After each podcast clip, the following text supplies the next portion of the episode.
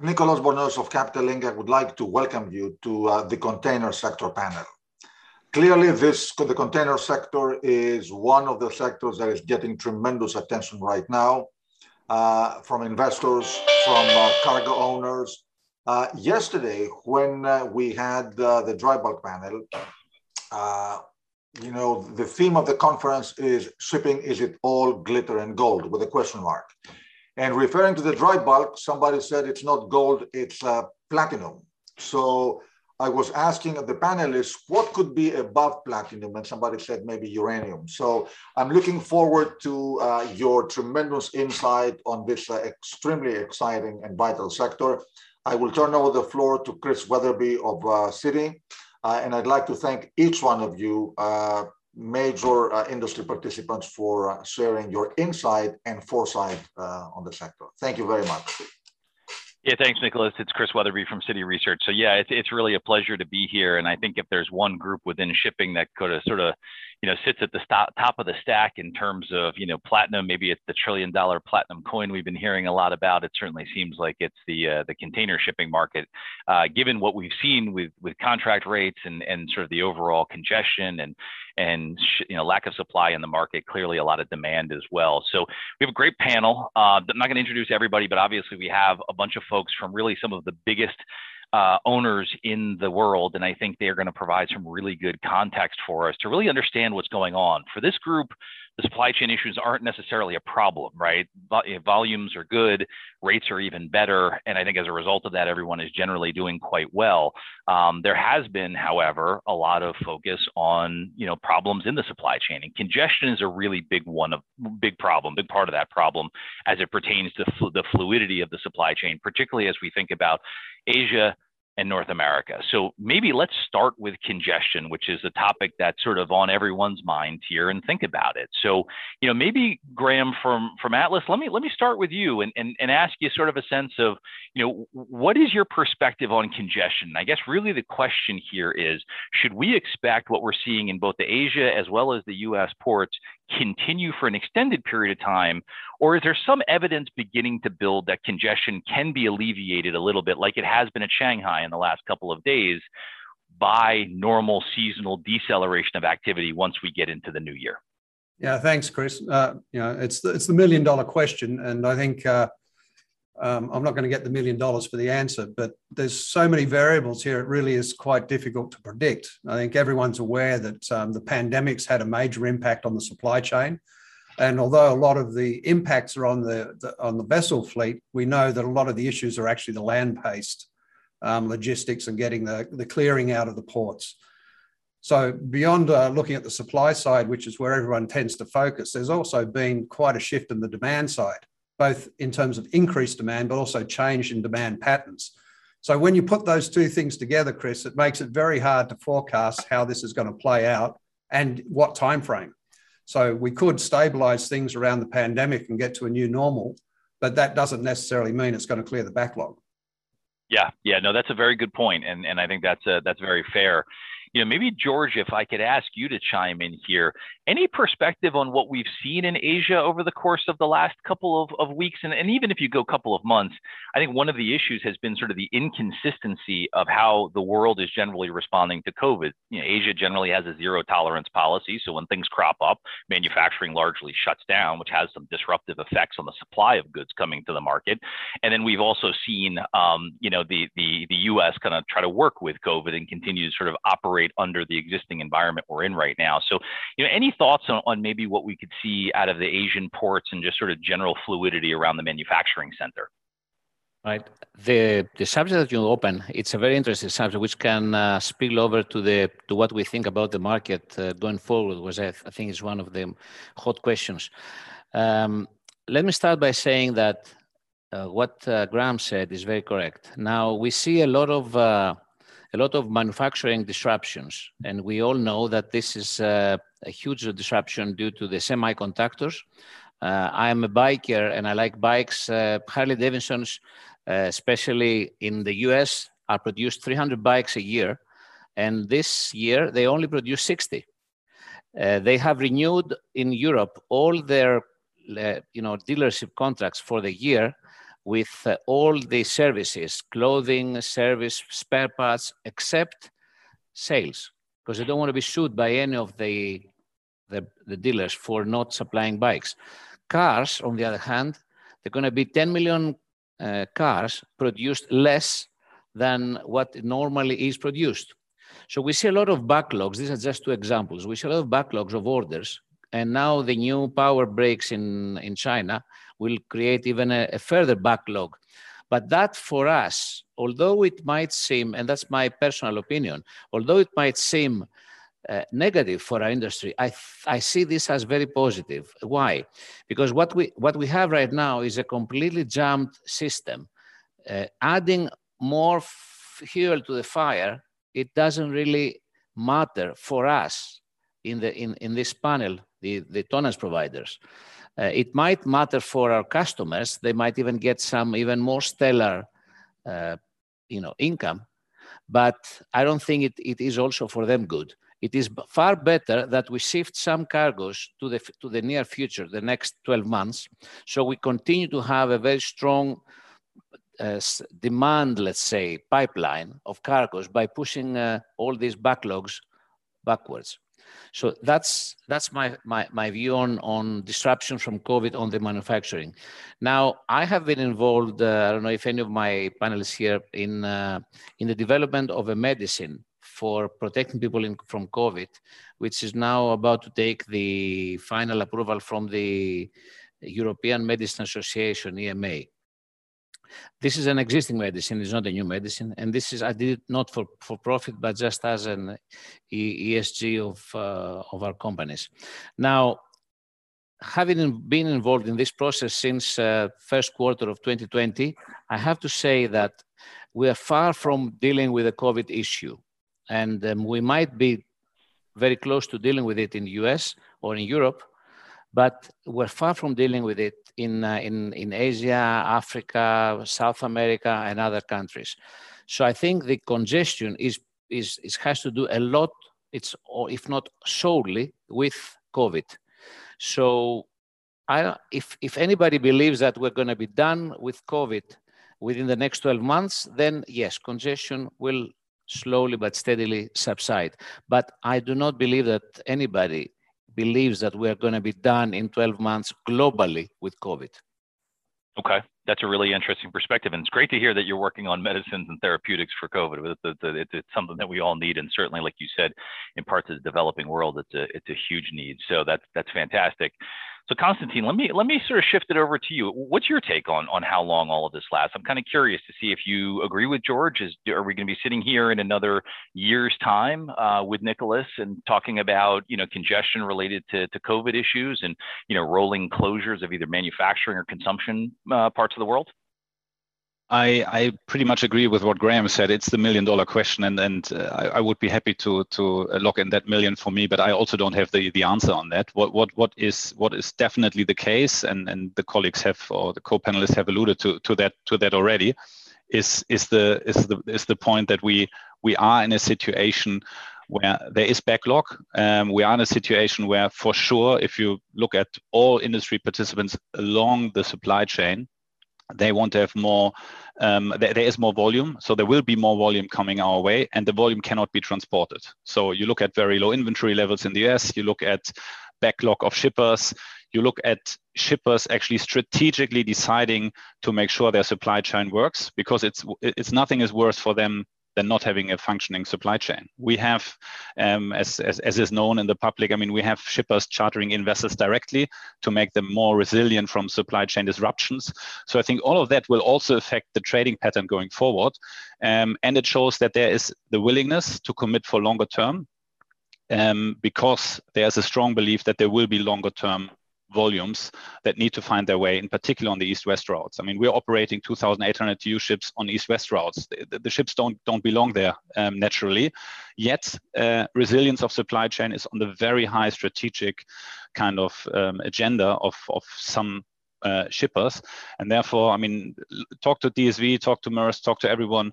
They, we're not just looking at high freight rates, we're also looking at much longer contracts on their part. It's not just the charter contracts that have gotten longer, it's also, you know, the uh, the volume contracts of um, or price volume contracts of the uh, liners. So there is, in, in general, in the industry, a I would say a consensus that the volume will continue on a very high level. Whether that is in this very disrupted environment or whether just it's it's high volumes, I don't know. Um, but I'm for sure seeing another uh, two to three quarters where the disruption will certainly not be uh, dissolved at, at this point in time. Okay, that's very helpful. I want to get Evangelos and Aristides into the conversation. So let's talk a little bit about you know, sort of that that duration in the market, right? So shippers' willingness to go out longer term with the contracts. We've seen that, you know, to constantine's point, I think that's very astute. We've seen that across the supply chain. It's not just a container shipping issue. It's something we're seeing across the world. I even see it here in the U.S. on the trucking side as well. So, so maybe Evangelos, can you talk a little bit about what you're seeing um, in terms of the contract discussions that you're having, you know, with with your customers, and and sort of what what might we see in terms of duration of new rates? Are we going to go back to five or seven or maybe even longer type of term deals, or is that just don't make doesn't make sense for for folks like you who own the assets right now, where you'd rather keep it sort of intermediate, have the opportunity to recycle it higher in case the market stays tight? Yeah, um, I mean, since uh, January, uh, every week the market has been uh, going up, right? And uh, it's been a tremendous bonanza for charter owners like ourselves. Uh, and what you gradually saw happening is bigger ships started getting longer periods. So uh, between one to three years, then they went up to five years, which is sort of the plateau of what we've seen to date. And then you had, uh, as you went down the chain, uh, smaller and smaller ships being fixed for longer and longer. So you practically now have all asset classes being chartered uh, for three to five years at what are very healthy rates. And this is very welcome for us. Um, I don't think we would, we as a company would choose to speculate and fix for 12 months and get a crazy high rate of $150,000 a day because the rates that we can get for uh, three, four, or even five years uh, make perfect sense and generate fantastic returns. Uh, it's true. actually, this is the first argument I use when I speak to our uh, investors. Uh, I mean, the liners uh, the rushing to fix tonnage even a year before current charters expire, so fixing forward a year for four or five years, goes to show exactly what their view is because they are in the market, they understand the trade flows much better than anyone goes to show that uh, uh, what Constantine said before, there are practically not enough ships to carry the cargo that is out there. And for these guys, it's very important um, to lock in the operating asset, the tool that they have on which they need to load the boxes and transport them from one place to the other. So um, five years in terms of duration is what we've seen. Uh, we haven't seen fixtures going beyond that. Of course, when it comes to new buildings, it's a different uh, story. And uh, Graham can give you more, more context on this. but these are sort of project driven returns over 10 or 12 or 15 years rather than fixing existing tonnage. So that's our uh, view on this. Great. Aristides, uh, can you weigh in? What are you seeing in terms of duration what would be your perspective to approach the market? Would you be willing to go shorter to try to capture some of this rate environment, or you just feel good about kind of getting some duration and, and, and making sure you lock in those uh, those numbers? Sure. I, will try and say a couple of things uh, different from what the others have said because uh, it's very difficult to. Say. We all share the same opinions, as I can see, and uh, the consensus is there that this is something that is going to last. Uh, not only are we seeing charterers, uh, charter ships one year in advance for four years going out, we're seeing them even buying ships with delivery within a year after after the uh, after today. So the consensus, I think, overall is that this is something that is going to stay. And how can it not stay? I mean, the IMF yesterday out, came out with its new prediction of what the market, uh, what the global growth will be. And uh, yes, uh, it said it's not going to be 6% that we were saying previously. It's going to be 5.9%. But with a global growth of 5.9%, which is a huge number, uh, you can expect that you know the markets will continue to be extremely strong. For this to reverse itself, uh, I, I think what we have to see, and because of all these issues that the others discussed about uh, the congestion and the problems in the whole logistical chain, where the biggest problem is not the ships, but it's tracking, it's containers themselves, it's uh, the factories, uh, it's everything. For this to stop, we need to see a significant drop in global growth. There is that possibility. In my mind, it's not very uh, possible, but it is there, it exists. The energy prices have increased tremendously. That can slow growth a little bit. I was expecting the IMF to, to suggest us a bigger drop in the GDP growth from 6 to 5.9%. That's nothing. I mean, if that stays, I'm, I'm pretty sure that the next uh, two or three years are going to be extremely good. The supply will not increase within next year and the year after. It starts increasing in 2024 onwards. So I cannot imagine any real correction before that. Got it. That that certainly makes sense. And and, and to answer the, the first part that you said about short-term and long-term charters, our strategy is to get as lo- long-term charters on the majority of our ships, but a, a few ships we, we are keeping them on the shorter term uh, market because it's it, it's really giving very significant returns. Okay. Okay. That that makes sense you know, a, a lot of investors and a lot of the folks I talk to look at the short-term box rates, and I know, you know, as an indicator of what's going on. And I know this group that that box rate discussion doesn't necessarily translate to how your businesses operate. So you guys are looking at things on a longer term basis. You're not going to see the massive peaks like you said at $25000 a teu from shanghai to la but you're also going to be able to get significant duration and some visibility into the way that you think about it. That being said on the margin we've seen box, box rates come off the very peak that we saw probably two or three or four weeks ago. So very small sort of moves in the short run, but directionally, there are things that investors look for. So maybe coming back to Graham, how do you think about that? What's the explanation for that? Is it typical seasonality that's kind of flowing through? And so, broadly speaking, still the long term view holds, things very tight for an extended period of time. Just want to put some perspective around what's going on with the short term rates so we can help investors understand the difference of how you guys see the business and what that means to shippers in the short term.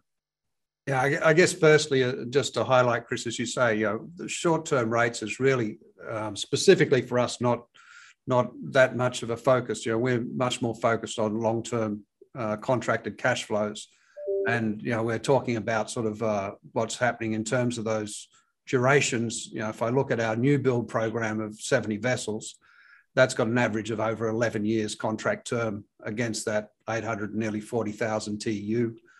So, you know, there's quite a bit of duration. As to short term rates, yeah, of course, um, I think we all have a portion of our fleet on short term, but um, the, that was also mentioned by Evangelos and Aristides about forward fixing. You know, so we've done uh, 58 of those already this year. So nearly half of our current on the fleet, uh, on the water fleet, we've forward fixed. So we've actually got very few roll offs. Well, none this year and only a couple next year and then there's a few the following year because you do want to maintain some flexibility. So I think that what I've seen on the short-term rates at the moment coming off a bit, it seems to be, um, from what I can ascertain, very much linked to um, the supply chain issues in China and the manufacturing slowdown there. And I, I guess um, everyone's also seen the sort of issues around power supply uh, instability in China at the moment as well, which has sort of led through to the manufacturing sector. And I think there's been a flow on set of assumptions around, well, that will reduce um, goods being produced and therefore slow down um, the supply chain.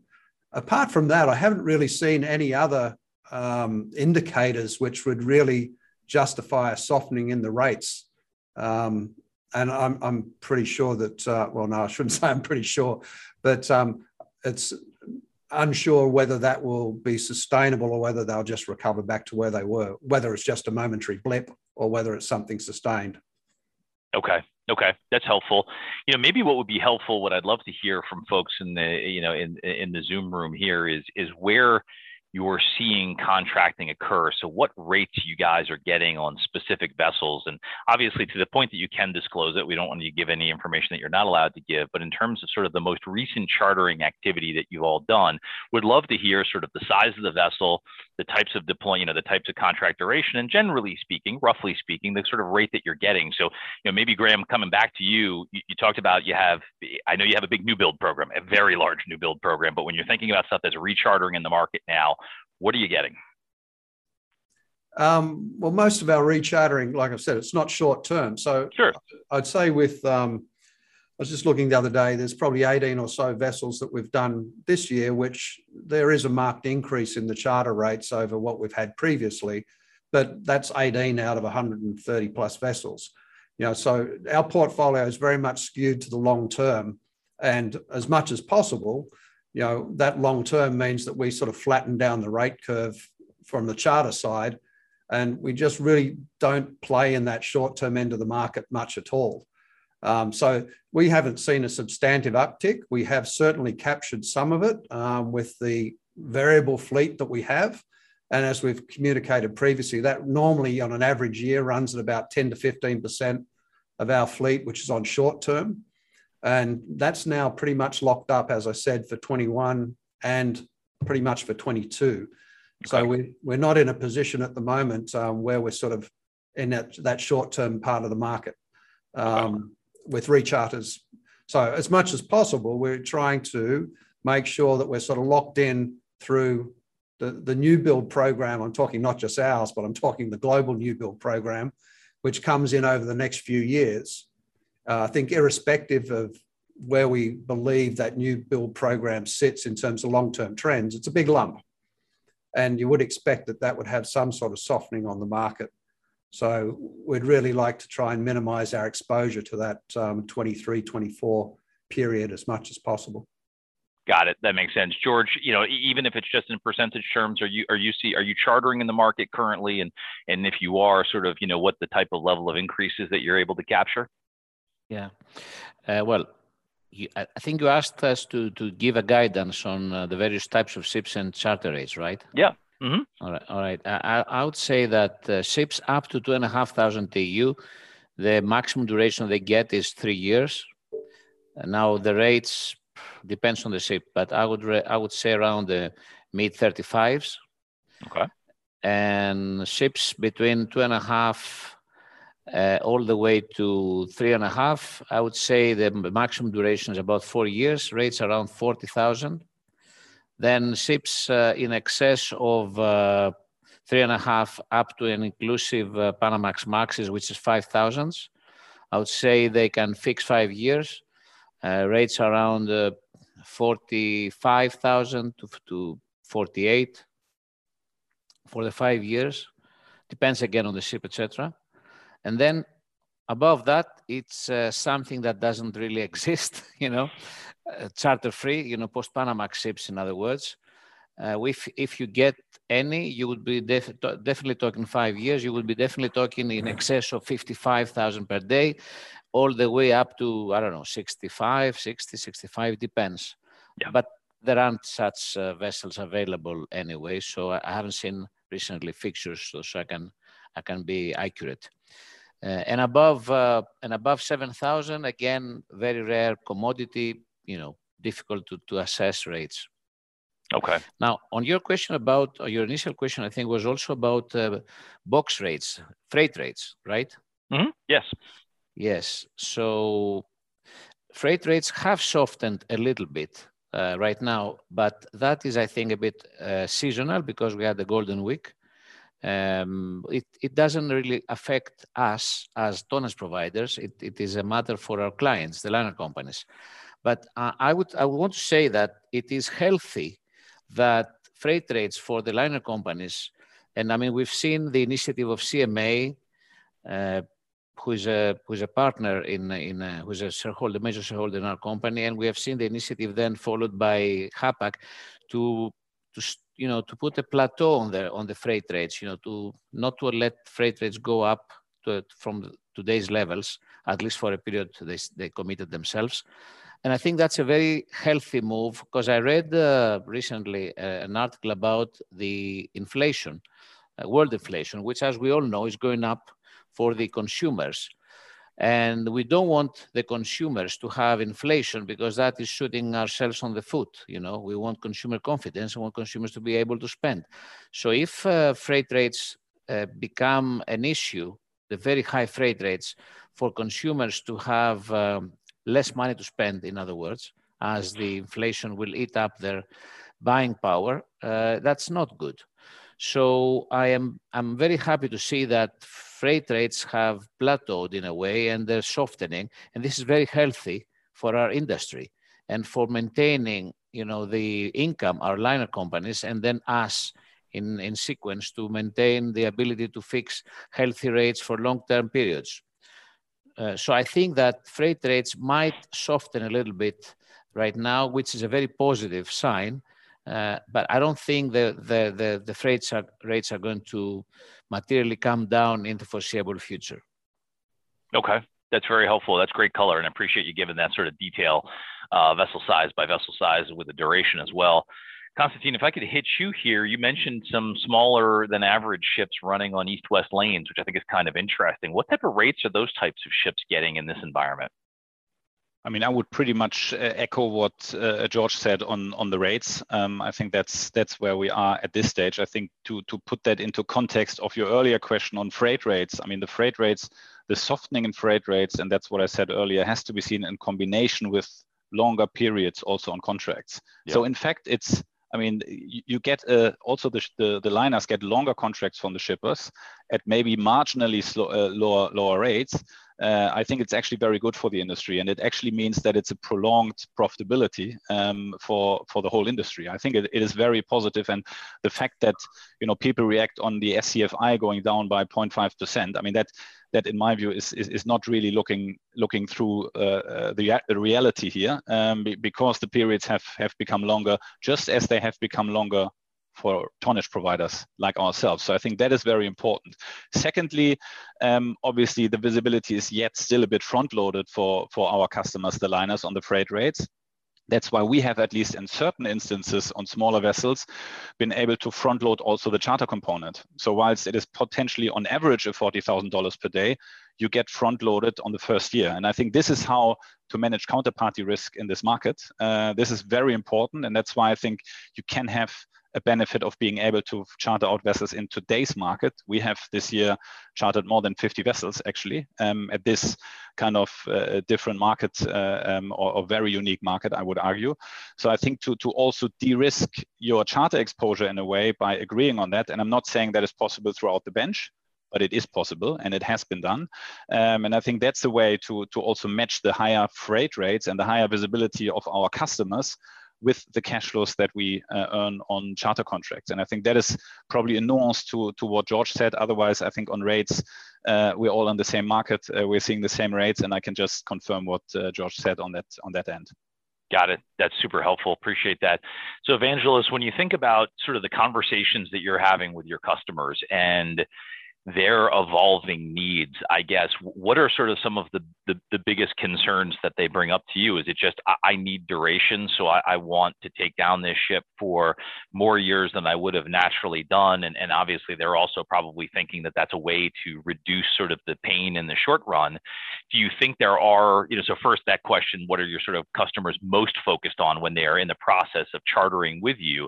And then do you think that there are other creative solutions to the point that Constantine made about front loading some of the cost, where maybe you can de-risk some of your counterparty exposure by, by kind of pulling forward some environments where they're making money hand over fist. We want to make sure that that passes on to us kind of now in the current environment, so we're not left with this tail risk down the road when maybe we're in a weaker environment. But you know, customers are faced with a uh, fantastic freight rates, right? And they, they, as I said before, they do see the depth uh, in the market in terms of cargoes that are going to need to be transported. So they see that this, uh, it, you know, this is a market that is going to remain strong for the foreseeable future. And what they basically need is they want certainty of the asset in order to be able to carry those cargoes because they're making uh, huge amounts of money. And what they pay for the charter rate, whether it's 40 or 50 or $60,000 a day, it's actually a blip compared to what they're making, right? So they, their, their singular focus is to secure the asset to be able to uh, create the income from it. And uh, of course, we, as Konstantin said, uh, we have also done uh, front-loaded deals where, for example, the charter rate that was agreed was $45,000 a day, uh, but we're making 80,000 in, in year one. And then there is a gradual step down over the coming years. And yes, this is, uh, if, if, if you have concerns about counterparties performing, uh, that's a good way to de-risk uh, your, your top line, if you wish, or the collectability of your, of your revenues. Uh, these actually uh, these sorts of requests came from our charters. We, we were not the ones to suggest this because they also wanted to match a bit uh, the, the, you know, the visibility that they have in their uh, tremendous earnings at this point, uh, which they don't know how exactly it's going to be one, two or three years down the road. Uh, the other thing which is very important for our customers and hasn't been discussed at all is the whole ESG situation um, they're coming under tremendous pressure uh, by their stakeholders to uh, take initiatives uh, to move towards reducing greenhouse gases, CO2, and, and so on and so forth. Um, I mean, uh, in, in early summer, Hapag-Lloyd had their AGM. Um, they had repeatedly increased their dividend distribution, and one would expect that you would have happy shareholders in the room. Uh, they actually got criticism from their shareholders for not keeping some money aside to, uh, to invest in environmentally friendly technologies instead of distributing it all as a dividend. Uh, Maersk has announced recently um, that, you know, that they are investing both in biomethanol production and also in building ships that would use this fuel. Um, and um, uh, you know, everyone, I mean, this is the next big theme, I think, for our industry, uh, because, and it will also help the demand supply fundamentals because the existing fleet is ultimately, all other things being equal, is going to have to slow down to meet emissions requirements. And that speaks, in my mind, to a prolonged, strong charter market, right? Because by the reduction, I mean, ships now go full steam, right? at some point they're going to have to start reducing speeds uh, to meet emissions requirements. And this is going to sort of take out effectively in one day a big chunk of, of the existing supply. So um, back in uh, November of, of, uh, of, last year, I was on a Capital Link panel, I think, and I, I used the term super cycle, and my co-panelists were uh, uh, laughing. But I, I really think that this is now playing out. This is not going to be some short term strong market. Uh, we see continued strength for at least the next couple of years, I'd say.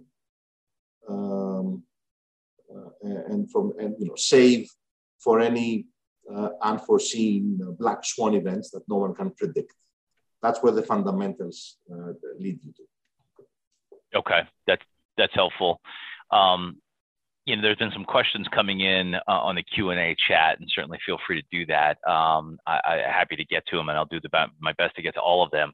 So, Aristides, maybe throwing one your way is kind of an interesting one, and it sort of fits with the theme that we've been just talking about, which is sort of the discussions with the the customers and sort of what they're seeing and what they want. Um, there has been a lot of talk in the market about individual retailers kind of going directly into the charter market and taking down ships themselves. I think Home Depot, Costco have been sort of most public about chartering their own vessels for their own supply during particularly the peak season. I don't know if that's something that you've seen at all. Is this actually happening on a tonnage provider and end market customer basis level basis, or is it you know the the retailer going directly to the steamship lines and just basically speaking for an entire vessel themselves or so there it would be an intermediary between you as the tonnage provider and ultimately a company like Costco or Home Depot. I don't know if you can weigh in on that. No definitely uh, we we do see the the retailers and other individuals get in and compete uh, with the traditional liner companies in, in taking ships on charter.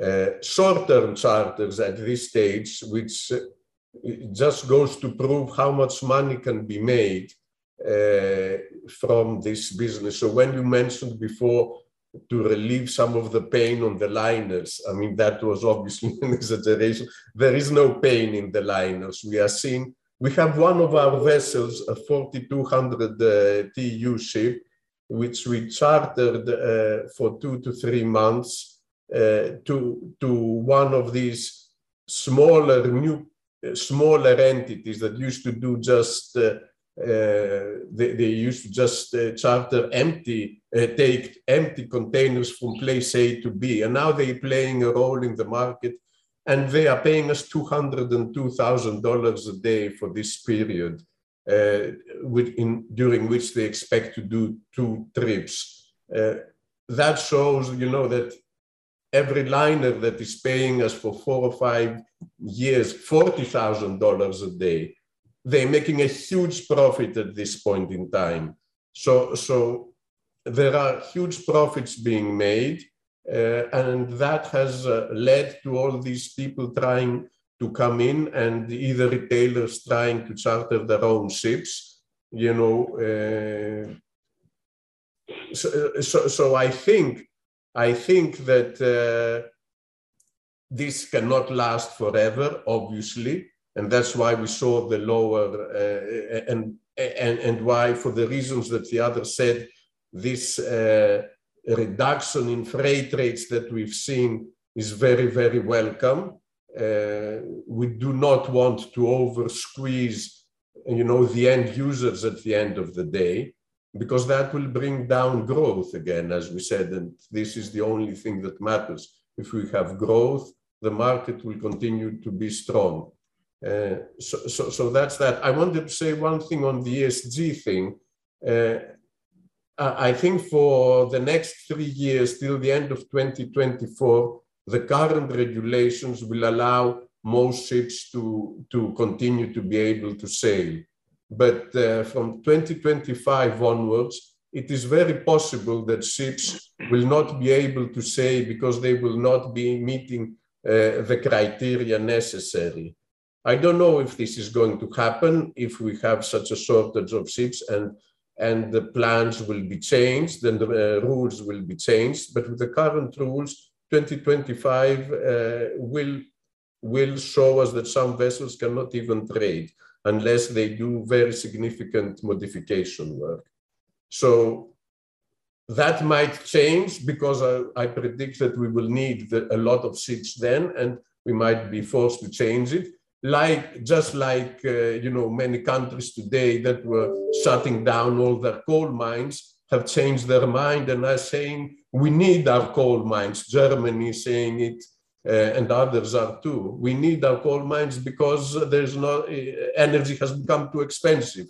So it will be this decarbonization uh, process is going to be affecting the markets tremendously for this decade, and it's a very very important parameter. Okay, yeah, that's a really important point, and actually kind of really segues nicely into one of the questions that we got from the audience uh, on the Q&A line, and it's about you know the the visibility or maybe lack thereof into emissions regulations and how to think about that in the context of ordering new ships. So maybe a perfect segue to Graham you're ordering new ships. You have a lot of order, you know, a lot of vessels on the order book. So how do you think about the emissions change, you know, emissions regulations going forward in the context of all of those orders? Yeah, it's certainly uh, one of the hot topics of the day uh, in terms of vessel propulsion technology. Um, as you're aware, Chris, um, sort of 25 of our new build fleet are actually dual fuel LNG. Um, these are, you know, demanded not just by our customers, but also you know, our technical teams have been working on it. Do we think that's the end game? No. Um, I'm sure that the, the technology will evolve. But at the moment, um, really the LNG supply chain is the most um, robust supply chain to ensure that you've got bunkering for the vessels. And therefore, it's just a logical short term choice. Um, there's more work being done now around both um, bio LNG and synthetic LNG which you can blend, which might extend the life further of those dual fuel vessels. And also a number of them have actually been uh, pre-designed ammonia ready as well. But once again, I think this is moving quite fast in terms of this technology development and um, how it will roll out.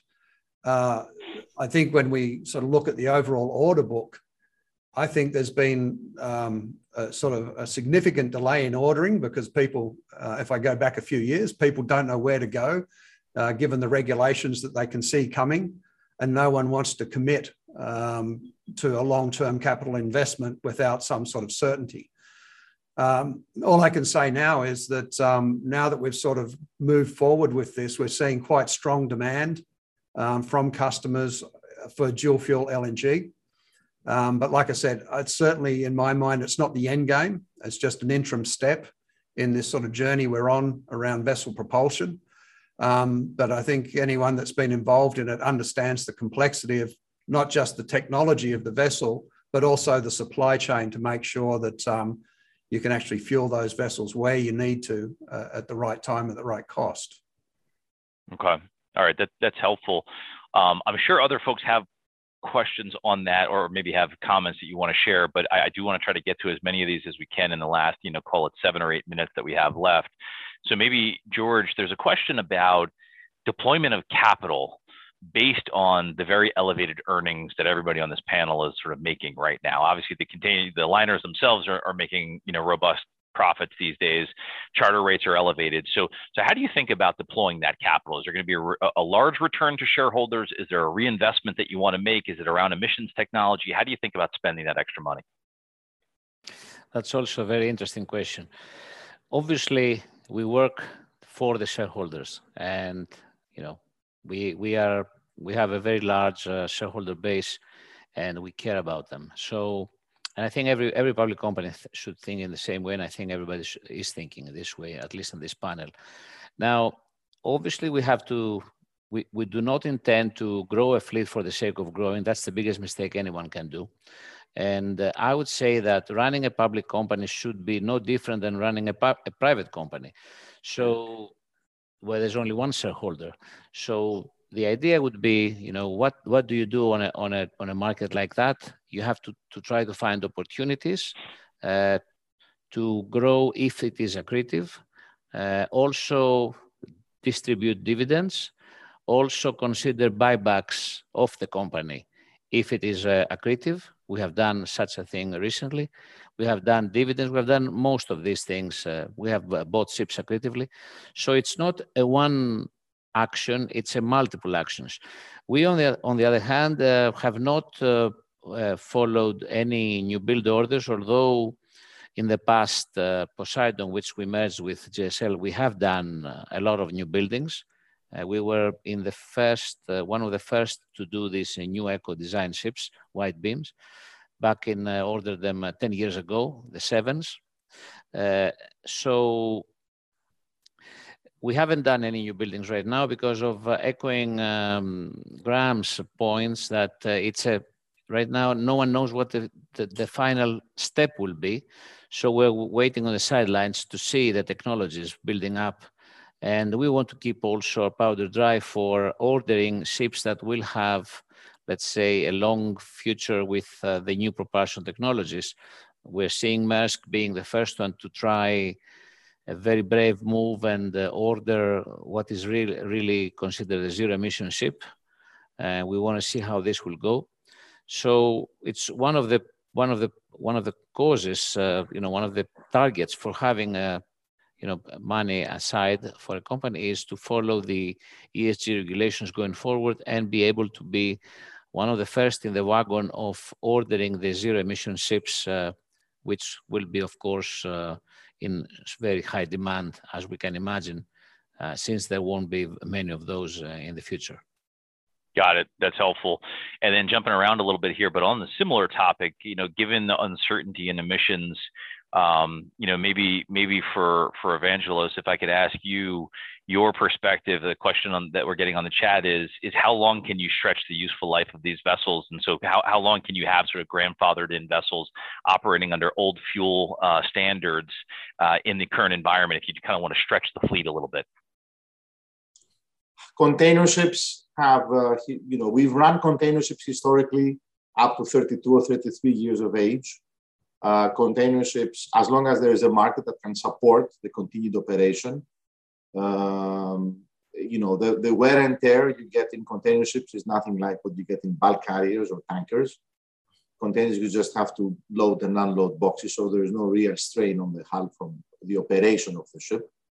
Uh, therefore, to the extent uh, you know there is a market and there and you know under the, the regulations you can trade the ship Aristides alluded that you may you, may be faced with uh, ships not being able to trade, which I I tend to not agree with, not because of the regulations, but because of the fact that you know we're going to need assets to transport containers, and you cannot uh, by by decree sort of reduce the fleet in half. There's going to be chaos.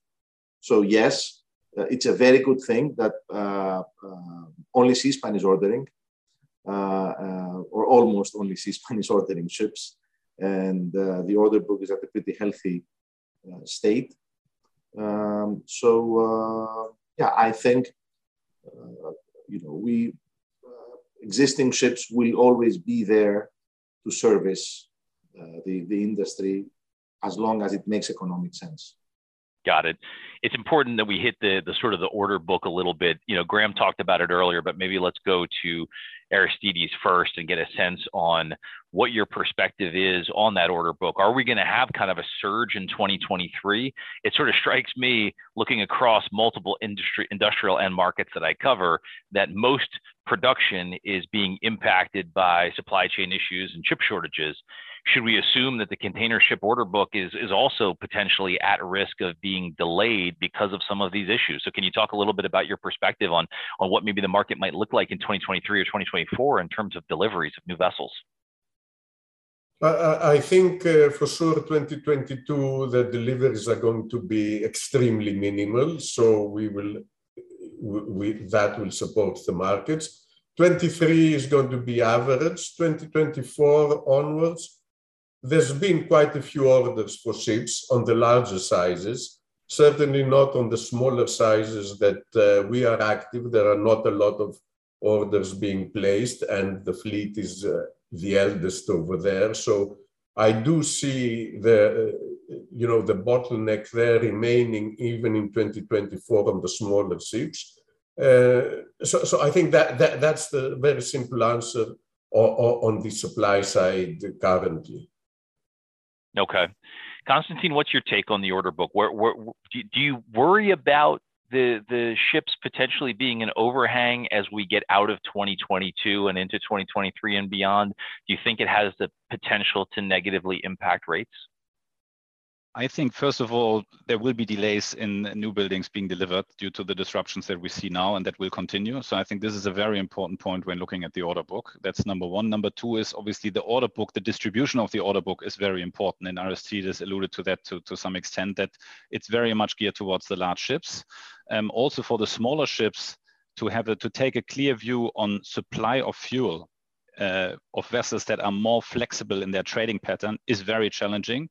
Uh, Graham mentioned that you know LNG is something where the infrastructure is there. That's the case. That's true on the trades where the larger vessels operate. It, it's it's certainly not true on the smaller vessel trades. So I think this is a very important factor. Why I believe we will see less, let's say, innovative feeder on smaller vessel orders uh, going forward, and that's also a reflection of the order book. So we will see pretty much a, a market where the larger vessels will come into the market. And then it's a question of cascading. And, and where does cascading uh, bring us in, in that sense? I'm quite confident when looking at the interconnectivity, in particular in intra-Asia and other, other regions, that smaller vessels will be in demand. Um, and therefore, I think the order book itself is probably a bit overloaded on the larger sizes. Uh, it's probably uh, underweight on the smaller sizes, especially if you also look at the age profile of the fleet globally and the trading pattern that in my book will evolve and will lead to more interconnectivity of certain um, intra-regional areas.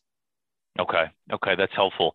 So it looks like we're actually right at the time here. So I think we're going to probably wrap it there. I thought that was a really good conversation. We were able to get everybody involved. I think there was a lot of really interesting and unique perspectives that you all shared. Although I will say it sounds like for the most part, people are reading off of the same script about how good the environment is right now. And that's completely understandable given where rates are and the overall sort of demand in the market relative to the existing supply and congestion. So with that, thank you, gentlemen, for participating. And I appreciate Nicholas, your opportunity to let me you know, host this panel, and I'll turn it back to you. Well, all, all I'd like to say is uh, thank you. It's been a great panel. And if I may also point out, for a number of years, we'll all, you know, we have been discussing about the challenges, the risks. Now it's a good time, so let's enjoy it. And uh, sounds good. Not only it's a good time, but uh, according to the conversation, there will be a continued good time. So let's enjoy it and uh, be optimistic. Thank you very much for an amazingly terrific panel. Thank you. Thanks, everyone. Thank you. Thanks, Thank you. Thanks Nicholas. Take care.